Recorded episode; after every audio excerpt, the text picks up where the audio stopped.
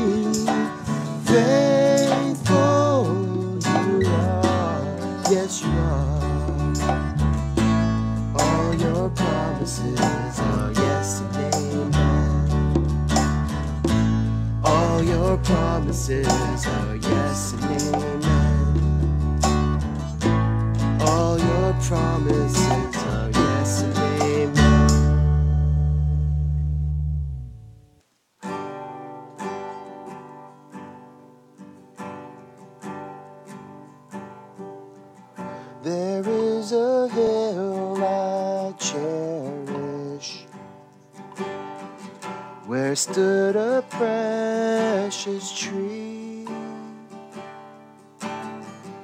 the emblem of salvation, the gift of Calvary.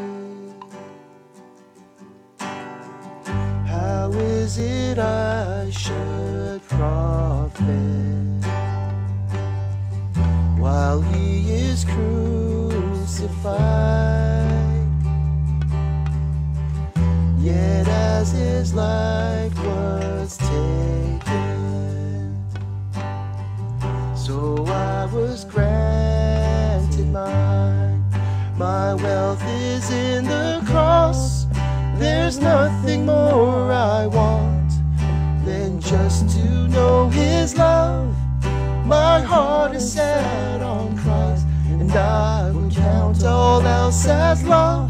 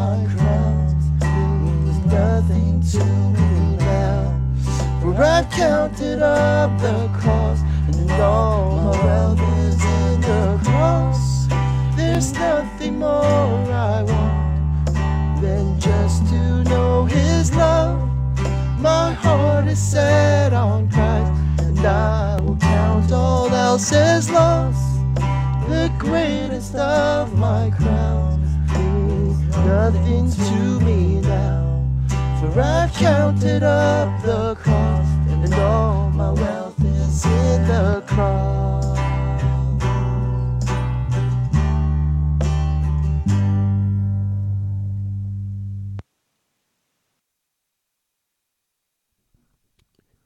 Well, Father, we thank you today that we can we can remember and we can think of that cross.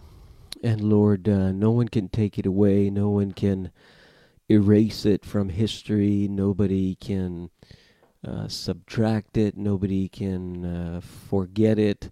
Lord, it is the, the central defining moment uh, for humanity is that cross and that empty tomb.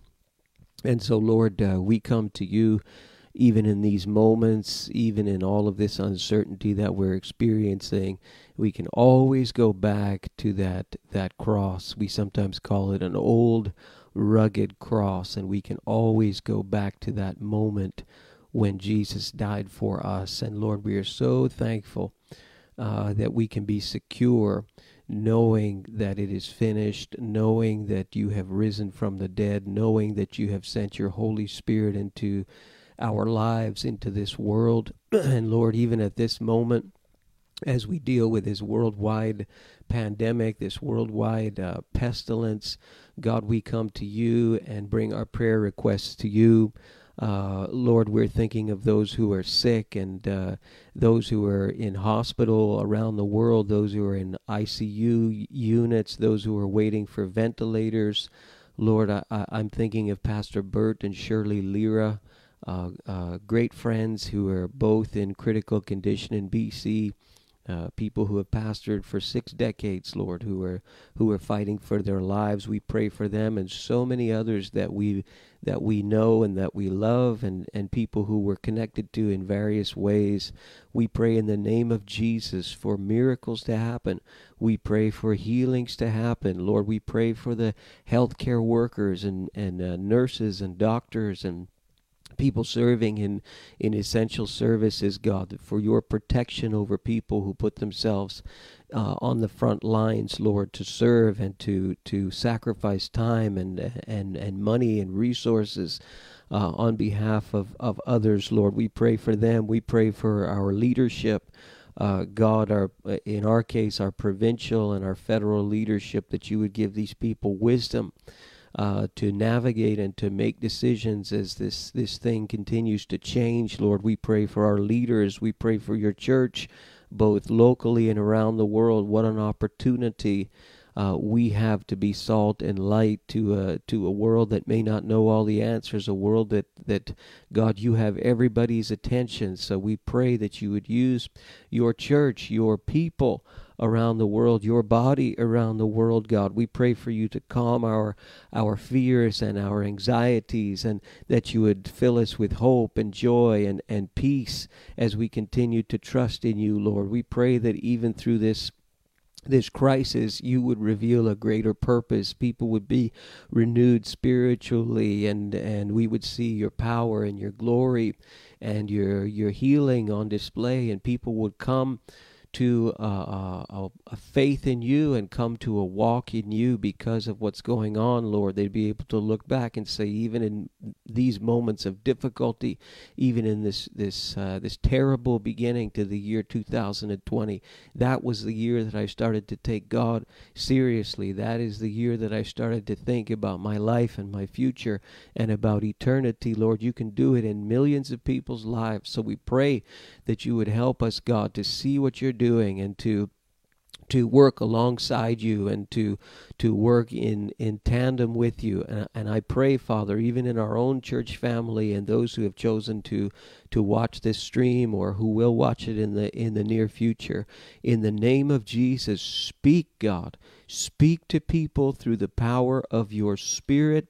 We pray in Jesus name. And everybody said amen. I can hear you there uh, good morning, everyone, and uh, welcome to Sunday morning, uh, March the 29th. I am so thankful that it is the last Sunday of March. I can't wait for this this month to finish, and so uh, looking forward to April and to the uh, the Easter season. I just want to take a minute to welcome you. This is a series that we started. Uh, back in the beginning of March called Jesus Said What and uh, next week will be the last week of this series. So uh, we welcome you, and uh, it, you might be a first time guest today. I know I got some contact info from an individual in the middle of the night asking us for our uh, our connection link to our stream and so on. Maybe you're a first time guest today. Uh, maybe you have prayer requests. Maybe you have questions. Y- you can you can contact us uh, through our website. You'll see a contact us page. You can contact us on that stream stream that you're watching now, leave a question or a prayer request, and I will respond to it uh, when we're finished today.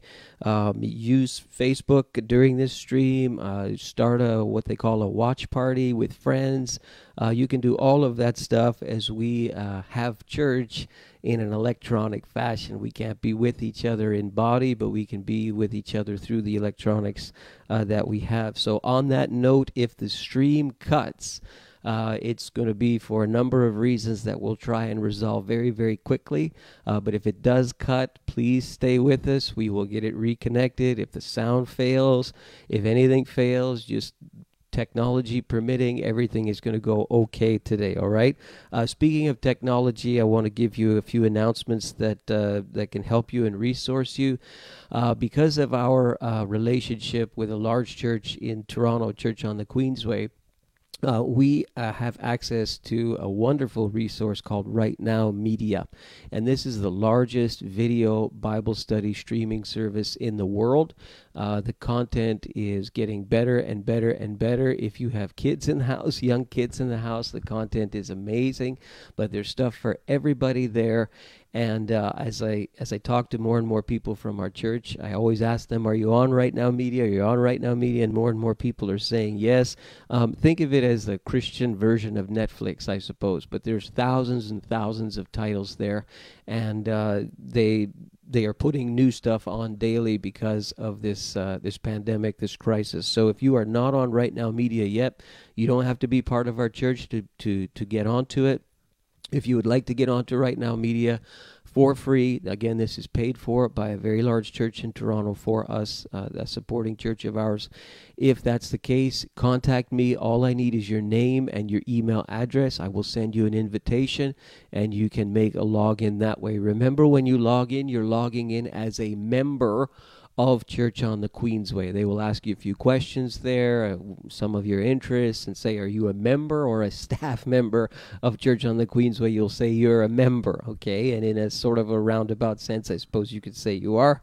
Uh, but uh, don't be confused by that, all right? So make sure that you get on that. You will enjoy it very much. Also, YouVersion the free Bible app worldwide. This is the best Bible app out there. Uh, you can get the Bible in any language excuse me, any language, any translation you want. Uh, I love the video section of YouVersion, which which goes into each book of the Bible. If you search, it will teach you how to interpret, how to read each book of the Bible. Fantastic resource, youversion.com on any device. Uh, many of you are starting to uh, give electronically. Uh, please remember that even though we're not meeting at the movie theater that we usually meet in, uh, we still have eh, plenty of expenses. Okay, I'm thinking in particular of our missionaries, the Manns and the Charbonneaus. I was in touch with Don Mann this week, and I'm trying to work to organize uh, him visiting with us on a Sunday morning, perhaps by phone. Um, and so he's doing well, getting ready to return to Africa. And uh, the Charbonneau is very, very active in Port-au-Prince. So I think of them. All of this electronics that we're doing, our church platform online has ongoing costs, and we're reaching people who are not part of uh, any church at all. We're reaching people from different religious views or no religion, and that all costs, right? It's reaching the one who is far from God, but doing so in a way that's that's a little bit different, a little more creative. So all of that has inherent costs. You can give electronically through our website at the uh, the link that you see on the screen. Uh, you can also do it by Interac e-transfer. Some people are not comfortable using credit cards to give, and I totally understand that. Uh, your bank will allow you to go on to their website and to do an e-transfer to us. And uh, i know there's an individual who did it this week and it worked perfectly. Uh, i do that as well. And you can also if you're comfortable you can give me a call. Uh, we have a little machine at the house and we could take a credit card number over the phone uh, if you say, oh boy, I really just like doing it the old fashioned way with cash, you need to contact me and we will organize uh, a, a, way to do that, okay? But please remember uh, your, your giving needs to say, stay consistent even during this time, even during this very, very difficult time. Uh, it's hard for all of us, and the church is uh, no different. Visit our website for updates uh, at citypointchurch.ca. We will have a Zoom call today at 3 p.m., and that's a great opportunity for us to connect with one another, at least see one another's faces, see how everyone's doing, have prayer together. I'm working on a, a, a guest today, and hopefully she will be able uh, to make it, and uh, you'll enjoy that. Um, you should have the link by email if you are not part of our electronic list and you want to be on it contact us, send me an email or a cell phone address, a cell phone number, and I will uh, get you on that. And you're welcome to join us on that Zoom call as well. We're doing Zoom calls about twice a week, okay?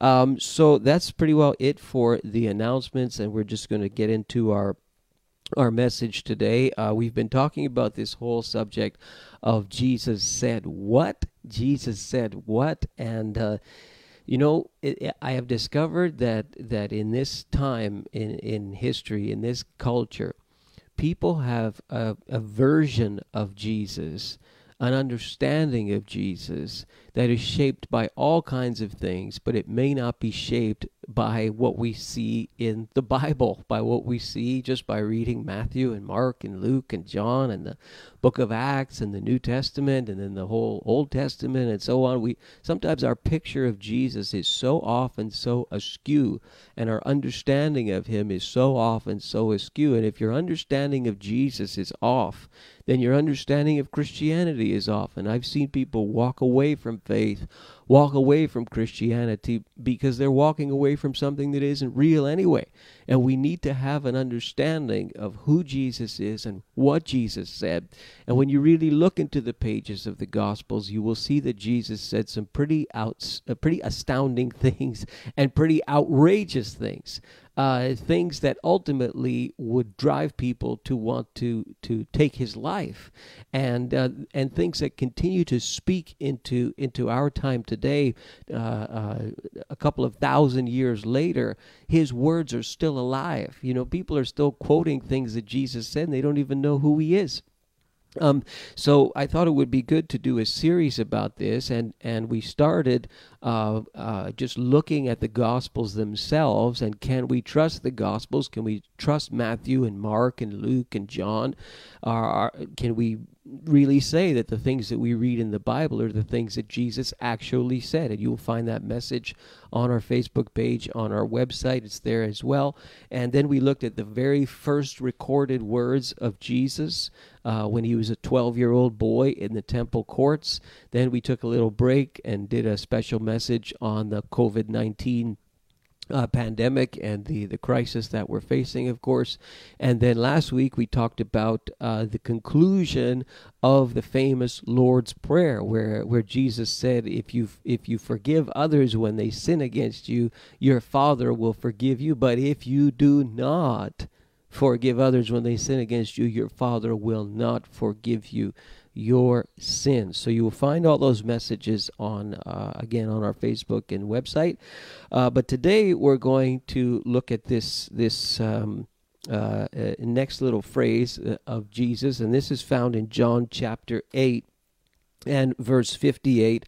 Uh, I'm going to give you a little bit of background here. This is a, a rather long conversation uh, that starts um, after a section of Scripture where Jesus um, encounters a challenge when they catch a woman in adultery. And some of you will know the, the phrase, let he who is without sin cast the first stone. So it is after that uh, little narrative, and it, this is basically Jesus in a debate. It's not a pleasant conversation. It's not a comfortable conversation where the validity of what he's saying is being is being questioned. And um, you, if you look, for example, at verse 31 of chapter 8, you will see that uh, Jesus is addressing a group of Jews who it seems had some faith in him, but might have been on the fence with what they were thinking about. And uh, he says this If you hold to my teaching, you are really my disciples, then you will know the truth, and the truth will set you free. Very famous words. And they answer him and they say, We are Abraham's descendants and we have never been slaves of anyone. How can you say that we shall be set free? And Jesus replies, I tell you the truth, anyone who sins is a slave to sin. Now, a slave has no permanent place in the family, but a son belongs to it forever. So if the son sets you free, you will be free indeed. I know you are Abraham's descendants, yet you are ready to kill me because you have no room for my word. I am telling you what I have seen in the Father's presence, and you do not, uh, um, and you do what you have heard from your father. You see the intense conversation here, and they say, Abraham is our father. And Jesus goes right back. If you were Abraham's children, then you would do the things Abraham did. As it is, you are determined to kill me. A man who has told you the truth that I heard from God. Abraham did not do such things. You are doing the things your own father does.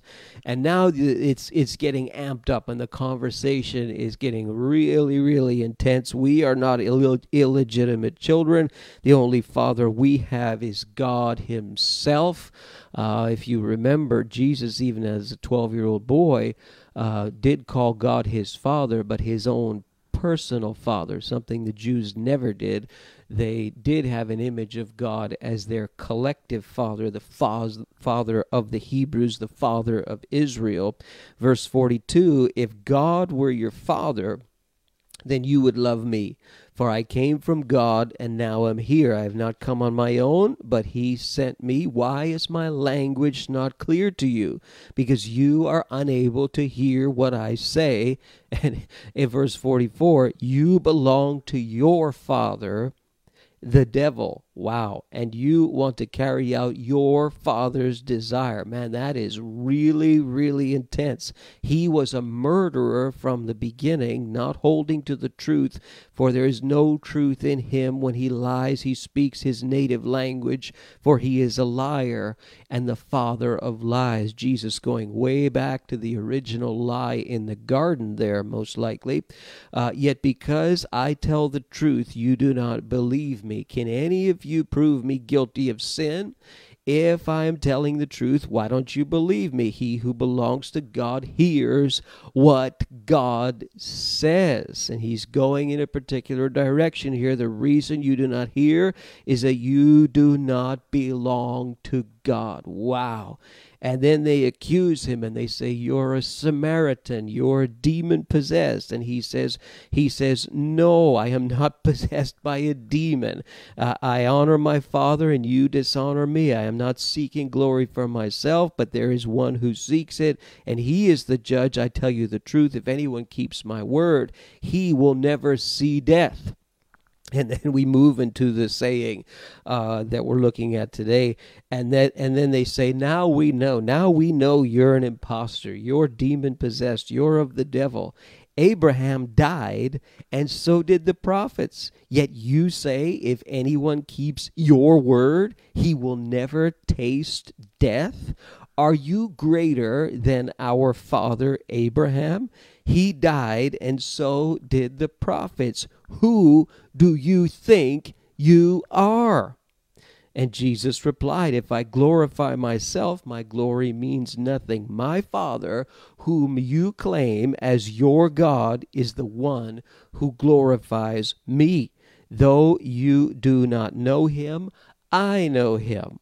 If I said that I did not, I'd be a liar like you. Is that ever confrontational? But I do know him and keep his word. Watch this. Your father Abraham rejoiced at the thought of seeing my day.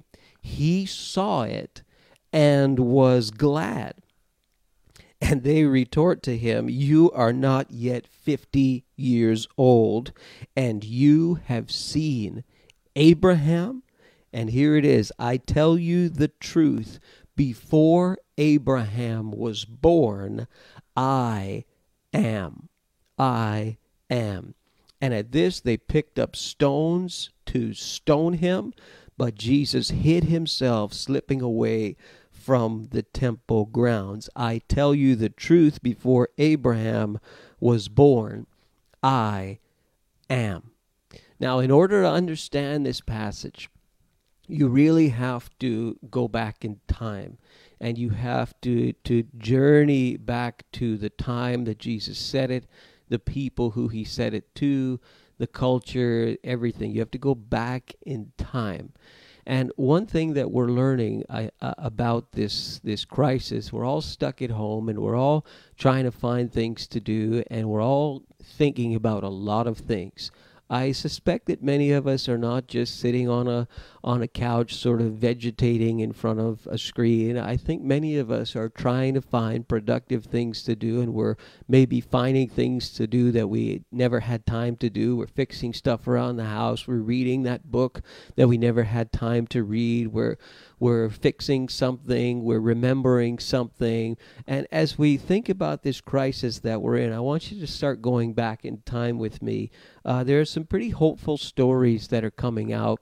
Uh, if you look on social media and you look at the news and all that, there's a lot of doom and gloom of course but if you if you if you start looking for the hopeful stuff you'll see some really interesting things. And on the screen you're going to see a picture of a senior lady. Her name is Italica Gronda. I think I'm pronouncing that right. I hope so.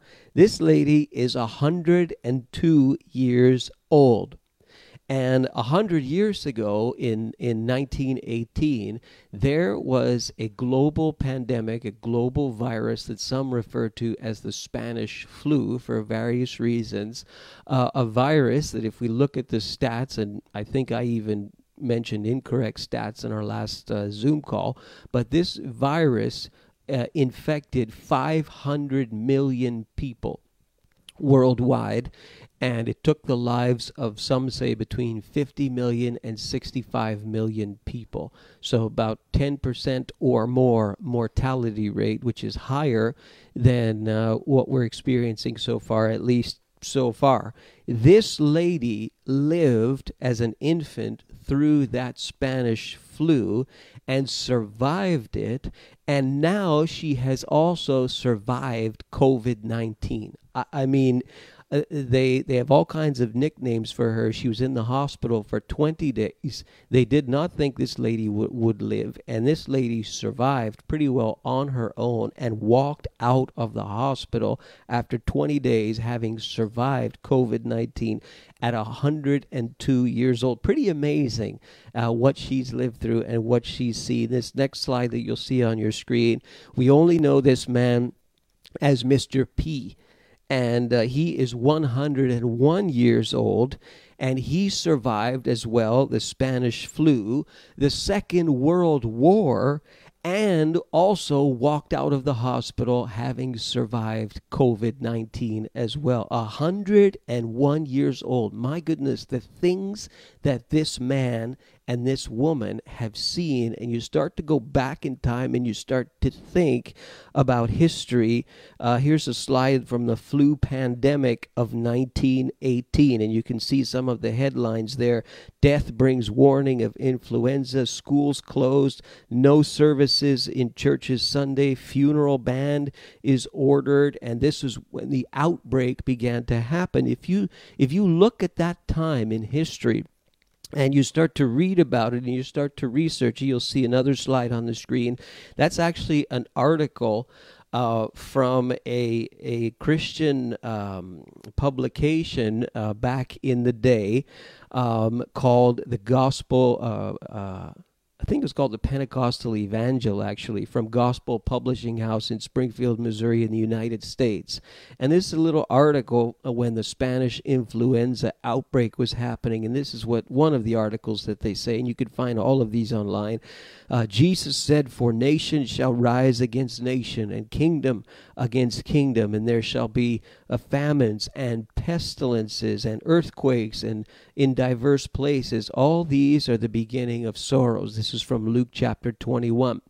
All mature Bible students, this is what they said in 1918, believe that we are indeed in the beginning of sorrows. As we have heard one recently state, the worst is yet to come. This was in 1918. But the saints of God need have no fear.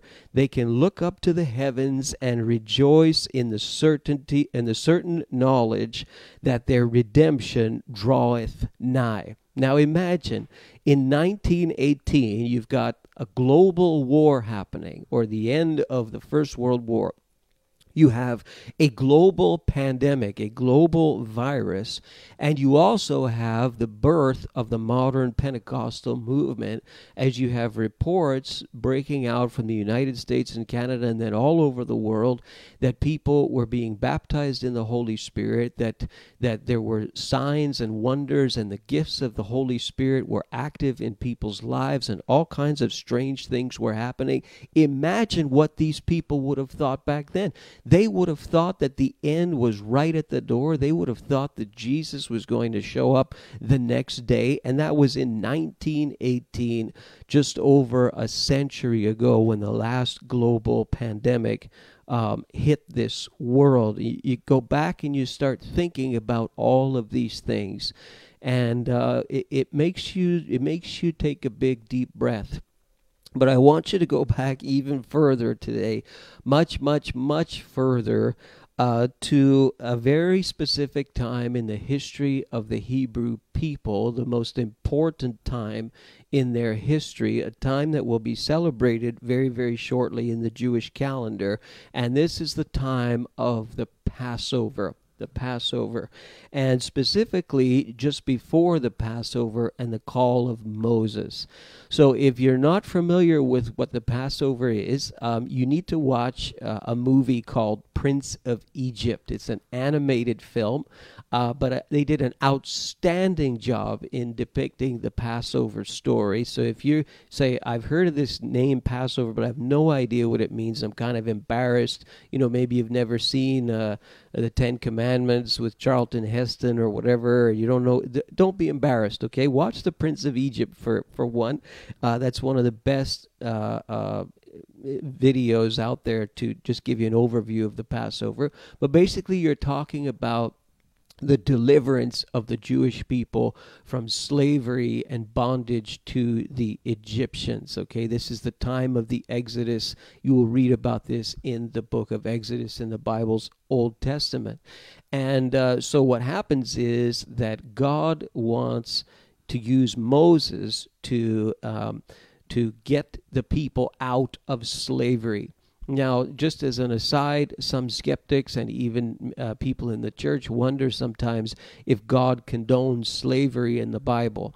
Uh, I wonder why this question is asked sometimes because the most significant event in the Old Testament, the most significant event in the Jewish calendar, is the Passover, which is the deliverance from slavery. Okay, so be careful. Like, read things in context. You're not going to find anywhere in the Bible where God supports the idea of uh, slavery. All right, uh, but in any case, this this um, celebration now is an acknowledgement of the fact that God delivered His people out of bondage. Um, to the Egyptians. And if you know the story, God calls Moses to do this, and he goes to Pharaoh and he says, uh, uh, let the people go. God wants them to go and to worship out in the wilderness. And there's this whole process where the, the Pharaoh is resistant. And uh, so there are, there are 10 plagues that come upon the land and inflict the Egyptians but not the Hebrews. It's interesting if you study those plagues, one of them is a pestilence that wiped out all of the livestock, uh, and there are many, many others, and those are all associated with Egyptian deities. So it's as if God is trying to topple their whole system on its head and trying to challenge them to say, I am the one true God, all of your deities are false. And there's this process of the so called hardening of Pharaoh's heart. Um, it's interesting what that what that could mean. Uh, we now know from looking into archaeology that uh, these these pharaohs were considered uh, almost incarnations of various gods uh, in the Egyptian worship system. And when these pharaohs died, they would go through kind of a, a hall of judgment in the afterlife. We'd see this in the in the Egyptian Book of the Dead, for example. And uh, there was this process where, in the afterlife, they would be uh, they would be challenged and accused of all of the things that they had done wrong, and their heart would be weighed on a scale uh, truth versus uh, whatever they would say, and so they would they would deny uh, the charges against them uh, in order to try and survive this sort of judgment in the afterlife. And this was called negative confession. But the problem was that their heart would always give in, and their heart would always admit to the truth of what they actually had done in their lives. And so, what they would do is they would cover the heart of these pharaohs in their graves with um, it was an insect shell, and they called this the hardening of the heart. And maybe the person's heart wouldn't actually admit in the afterlife what their sins were. So it could be that this whole hardening of the heart thing um, has to do with that. And again, God is toppling over their whole worship system, saying, All your gods are false, all of your religion is false, and I am the one true God.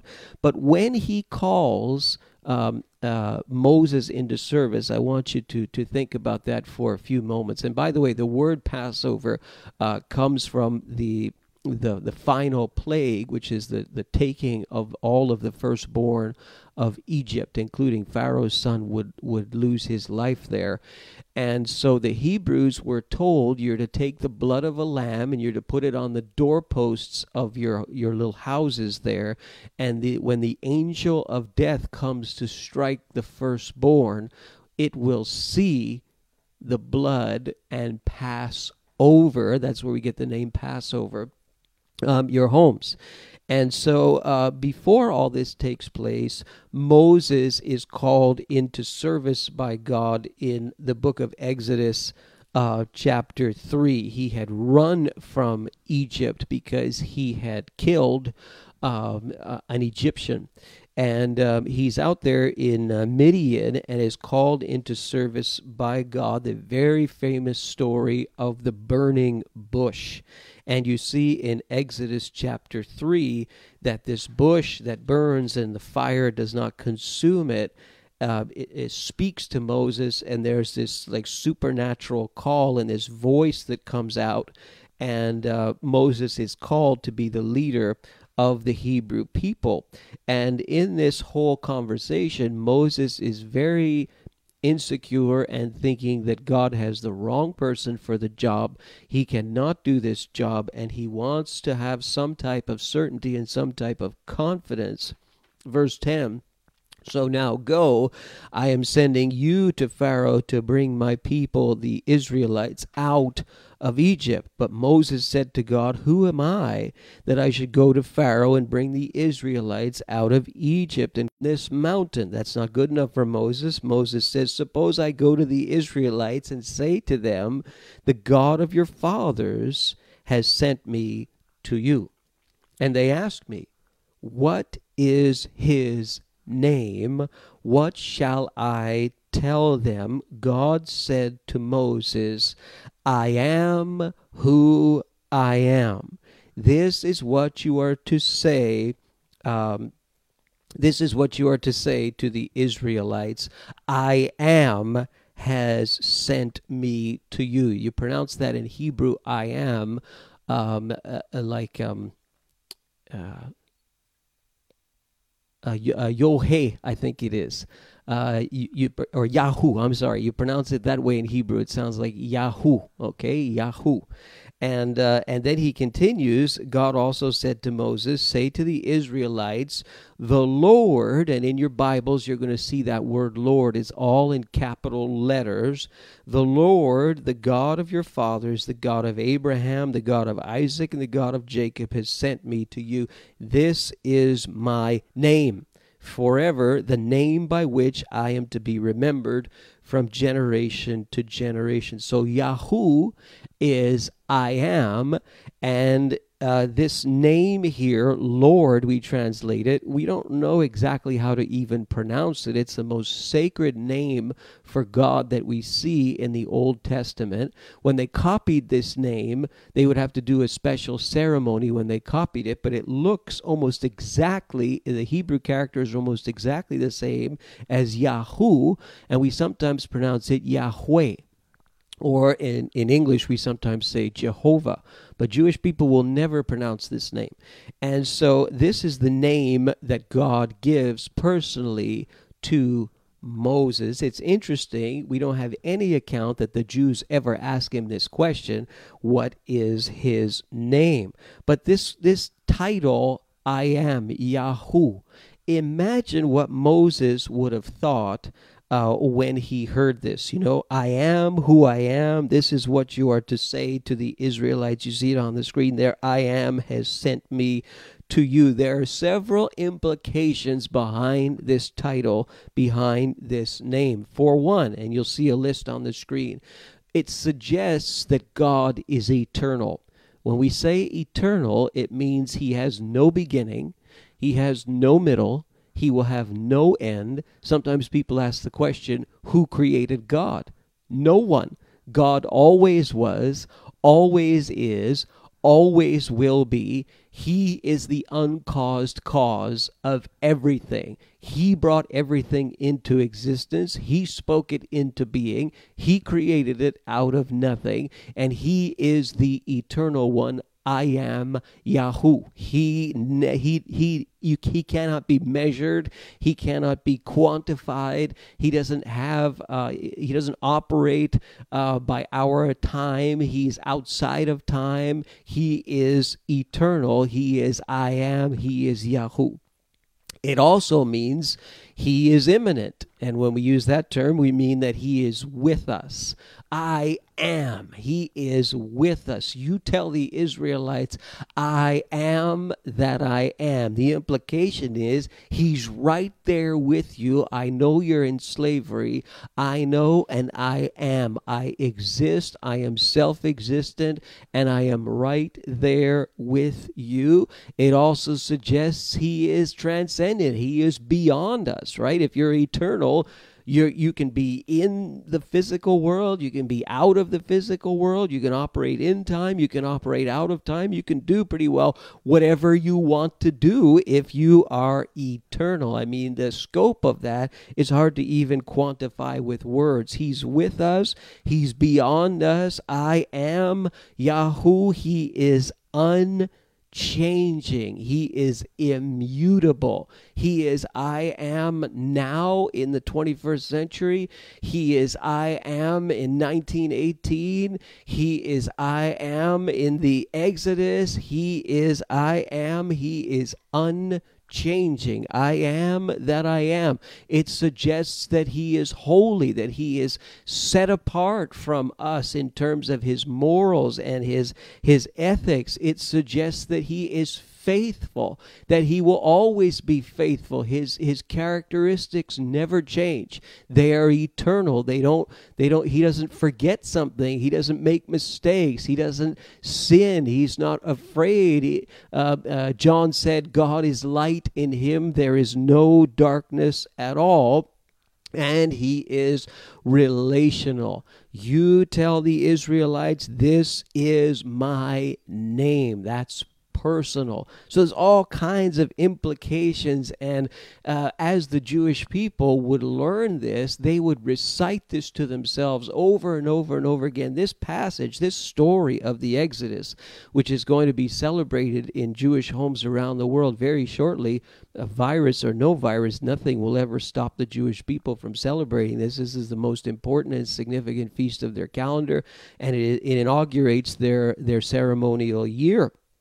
Um, uh, for them, this this story they can recite this from memory. You know, they know all the ten plagues and and all of those things are are remembered in a in a beautiful uh, symbolic meal um, that that they do every year, and so they know this this term uh, Yahoo, and they know this term Yahweh and they do not ever say it. Uh, they will refer to, to God in different terms, but they will never pronounce that personal divine name that we see revealed first in the book of Exodus because it is considered so holy uh, that no one will will even pronounce that name. And so you fast forward, you know, Exodus is whatever 1500 BC at least. You fast forward to this time in John chapter 8, you know, and put yourself in a in a bit of a time warp again. And here you have this this debate this fierce conversation that Jesus is having with these people. And now you begin to see what Jesus is actually doing. And you'll go to the next slide. This is the most direct claim to deity that Jesus could have ever made. Some people say Jesus never claimed to be God. My friends, this is the most direct claim that he could make to being God, to pronounce that name and to tell those people before Abraham was born, I am. Now just just think of the significance of this. He says he says that Abraham uh, rejoiced at the thought of seeing my day. How in the world could he be so bold as to claim that Abraham rejoiced at the thought of seeing his day? What does he know about Abraham? Abraham was in the grave uh, for hundreds of years before this statement is made by Jesus. He rejoiced at the thought of seeing my day, and he saw it, and he was glad and the implication is he saw it in the in the distance. Uh, the author of Hebrews talks about how how all these people in the Old Testament died with this hope of a Messiah to come. They saw it by faith, but they didn't see it actually happen in their lifetime. And they challenge him back and they say, Who in the world do you think you are? And he says, I tell you the truth before Abraham, not before uh, Moses, he says, "Before Abraham was born, I am." So if you if you know the chronology a little bit, it, Abraham is the first patriarch, right? Genesis. That's Genesis chapter twelve.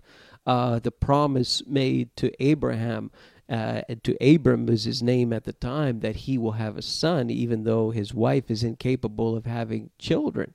Uh, that's Abraham. And then you see all the patriarchs Abraham and Isaac and Jacob and so on. And then later on, you see Moses in the book of Exodus. Well, here Jesus is going right back to the beginning and he says, Before Abraham was born, I am. This is a direct claim to the personal title, the personal name of God. He is calling himself Yahweh. He is calling himself Yahoo. He is calling himself the I am. And this is why their response was to kill him, pick up stones and to stone him for blasphemy. Nobody, no man would dare to to not even pronounce the name, but to say that they were God. He would be viewed as an impostor. He would be viewed as a devil. He would be viewed as a as perhaps a madman, but he would be viewed as very, very dangerous if he had a following, and he had an enormous following um, and this is what led ultimately to his execution. This is the most direct claim that he could make to being God. Now, what does that mean for us? Oh, it means so much, my friends, so, so much. So, the resurrection of Jesus from the dead, if you go to that slide, this guarantees this statement is true. So, because we have a historical bodily resurrection of Jesus from the dead, we have a very good reason to trust what he says. And it authenticates his claim to being God. And what does this mean for us? We have the opportunity to have a relationship with the I am through Jesus. So this is opened up for us that we are worshiping and we are in communion with the I am. The same I am that was in that bush, the, the, the same I am that has been there through the centuries of history, through all of the things in every in everyone's life, through the the the last global pandemic, the I am was and is and always will be in any circumstance, even now. Even now, as we are, everything is so uncertain. People's finances, it's like a, it's like someone took a, a tray of cookies and threw it up into the air, and we're all waiting where all these cookies going to land. I mean, everything is thrown into turmoil kids are out of school. Who knows if they're going to graduate? Who knows what's going to happen? When is everything going to open? When are they going to discover a vaccine? How many more people are going to lose their lives? Am I going to catch it? Is my loved one going to catch it? If I catch it, what's going to happen to me? Am I going to live? Am I going to lose my life? Am I going to be in an ICU? I mean, there is so much uncertainty and there's so much fear and there's so much anxiety. Uh, I spoke to uh, a young person from our church who just found out his grandfather was diagnosed with cancer. I mean, we see people are being affected by this virus worldwide. There are people in our church who who are losing their jobs, who um, uh, their places of business are closing. I mean, everything that we've reached for is it's like it's it's going right through our fingers and vanishing right through our hands. But the I am is still there. He's right here with us. He's right there with us. He was there in 1918. He was there back in the bush with Moses. He was there before creation. He is the same yesterday, today, and forever. He does not change. The author of Hebrews says it this way Jesus Christ is the same yesterday, today, and forever. Whether you're facing the the grave, whether you're facing a, a, a, a bad diagnosis from a doctor, whether you're facing a, a job loss, whatever it is, Jesus is the I am. And this is meant to give us hope and security in whatever time we face in life. The I am is with us. And we can we can be secure in that reality because of the resurrection of the dead of the Lord Jesus. This is a historical thing that really happened. This is what we celebrate at Easter and this is why we can be hopeful even in the time that we live in. So what we're going to do now is take a few moments to remember that, and we're going to have a time of communion uh, electronically here. And so, what what's going to happen now? You'll see a little slide on your screen that says communion. What I'd like you to do, we're going to play a little bit of background music for a few minutes. And what I'd like you to do is go to your fridge or wherever you have any kind of juice, doesn't matter what kind of juice it is, and wherever you have any kind of bread, doesn't matter what kind of bread it is. Hopefully, you have something like that in your home. I want you to go and get that and bring it to your table. And then we're going to have communion together, all right? So there's going to be a little bit of music and uh, to give you time to go and prepare that and then we'll come back in a couple of minutes all right let me let me just pray uh, and then give you a chance to to to get all your stuff. God, we thank you uh, today for the outrageous words of Jesus, the I am. May that be settled and burned into our hearts. May we hold on to the I am even in this time, we pray. Amen. Amen. We'll take a two minute break. There'll be some music, and we'll come back and do communion together.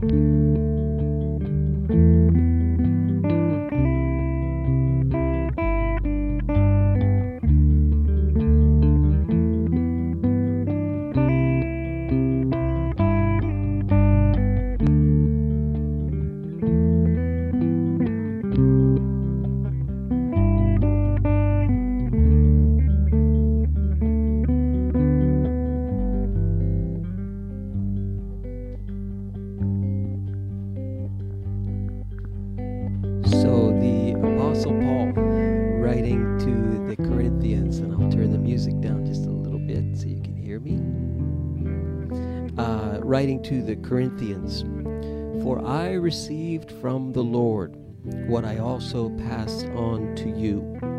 The Lord Jesus, on the night he was betrayed, he took bread, and when he had given thanks, he broke it. I'm just going to break my little piece of bread here. When he had given thanks, he broke it. And he said, This is my body, which is for you. Do this in remembrance of me. If you would join me and take your, your bread at this time.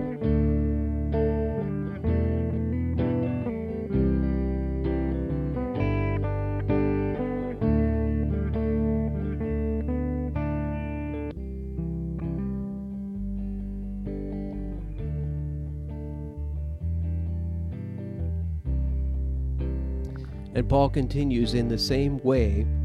After supper, he took the cup, saying, This cup is the new covenant, the new covenant in my blood, the blood of the I am.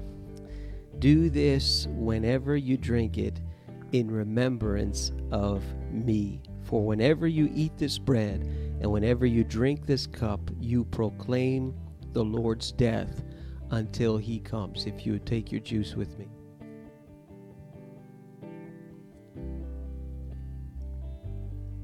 Again, Lord, we thank you and we worship you. I don't know what your need is, what your circumstance is, but would you bring it would you bring it to the great I am, uh, the great Yahoo, the great Yahweh. Lord, we bring our lives to you and surrender our lives to you afresh.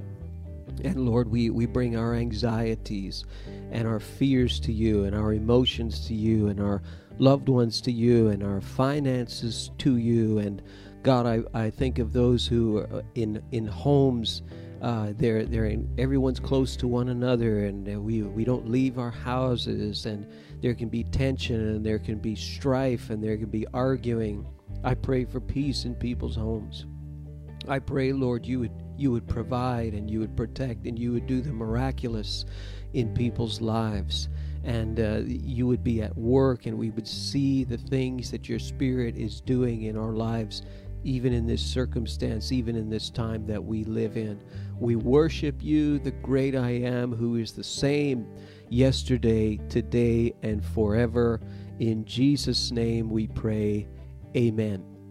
Amen. I'm just going to turn the music down here and uh, we'll we're, we're just going to close this meeting together. Thank you so much for joining with us. Again leave messages on our facebook feed and i will respond to them as soon as i can. I look forward to uh, being with you face to face this afternoon at 3 p.m via zoom. Again if you want to be on that call and you have not been any on any of our Zoom calls yet, uh, and I don't have your information, send it to me, and I will send you that link. Uh, remember as well, next week is the conclusion of our series. Jesus said what? Uh, if you'll put that slide on the screen, and um, we will be talking about. Uh, uh, the last, very last words of Jesus that we see in the Bible coming soon. We're going to talk about the second coming of the Lord Jesus next Sunday. So God bless you, everyone. Have a wonderful, wonderful afternoon. I look forward to seeing some of you at 3 p.m.